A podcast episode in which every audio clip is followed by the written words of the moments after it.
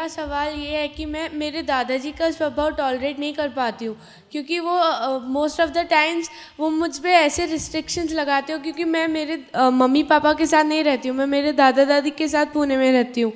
तो वो कई बार ऐसे रिस्ट्रिक्शंस लगाते हैं जो मुझे बिल्कुल पसंद नहीं है, कि तुझे अकेले बाहर नहीं जाना है, तुझे ये नहीं करना है, वो नहीं करना।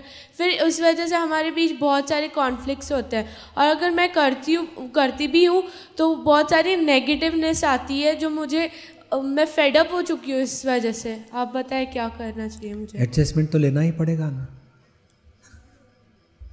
मैं तो मम्मी पापा के घर वापस चले जाऊँ, बाद में मम्मी का भी रिस्ट्रिक्शन आएगा तो वहाँ से भी भागना इच्छा करेगी।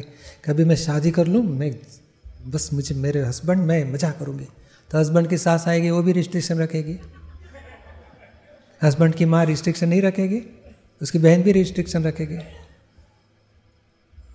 ये संसार एडजस्टमेंट वाला है।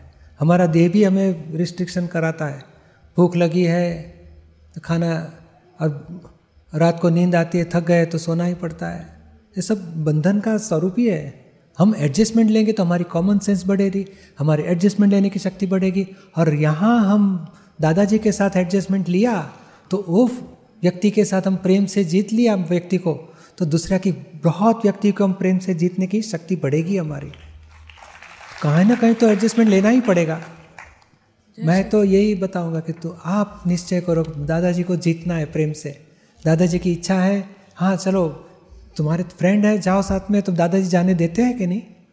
वो बोलते हैं कि सिर्फ बाहर निकलना है तो किसी को साथ लेके चलो। तो सही बात है, कितना दादाजी का लंबा विजन है, आपको प्रोटेक्शन के लिए सोचते हैं। तो आप पॉजिटिव देखो, दादाजी की दृष्टि कितनी अच्छी है, आपको प्रेम से संभालते हैं। आप कभी बीमार हो गए तो दादाजी हेल्प करते हैं क्या? हाँ। कि बाहर दरवाजे के बाहर सुला देते हैं आपको? नहीं, डॉक्टर के पास लेके जाते हैं ना। हाँ। तो आपका ख्याल रखने का उनकी इच्छा है ना। इनकी कितनी आपके साथ उन्होंने जो व्यवहार किया उसमें कितनी बात पॉजिटिव है। देखो, खाने पीने देते हैं ना। हाँ।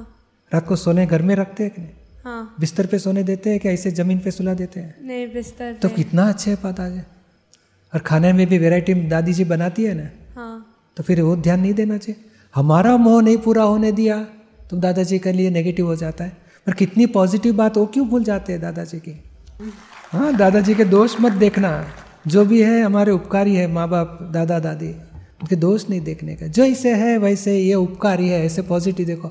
हमारे मन को मोड़ लो, हमारी बुद्धि को मोड़ो कि नहीं, हमें जो भी बताते हैं उतना ही रहना है। और हम जब स्वतंत्र होंगे तब हम हमारी मनमानी करेंगे। हम अधीन है तो अब अधीनता रखेंगे। हाँ, उससे बहुत आपकी तरक्की बहुत होगी, प्रगति बहुत होगी। आप थोड़े साल निकालोगे तो आपको लगेगा दादाजी ने मुझे जो रक्षा किया है, मेरी लाइफ बना दी, मेरी कैरियर अच्छी हो गई। नहीं तो हम स्वच्छंदी हो जाते थे, बिंदास आउटलाइन पे चले जाते थे, कोई कंट्रोल ही नहीं रहेगा हमारा। इसके लिए बहुत उपकार है दादाजी का, हमारी ज़िंदगी अच्छी बनेगी।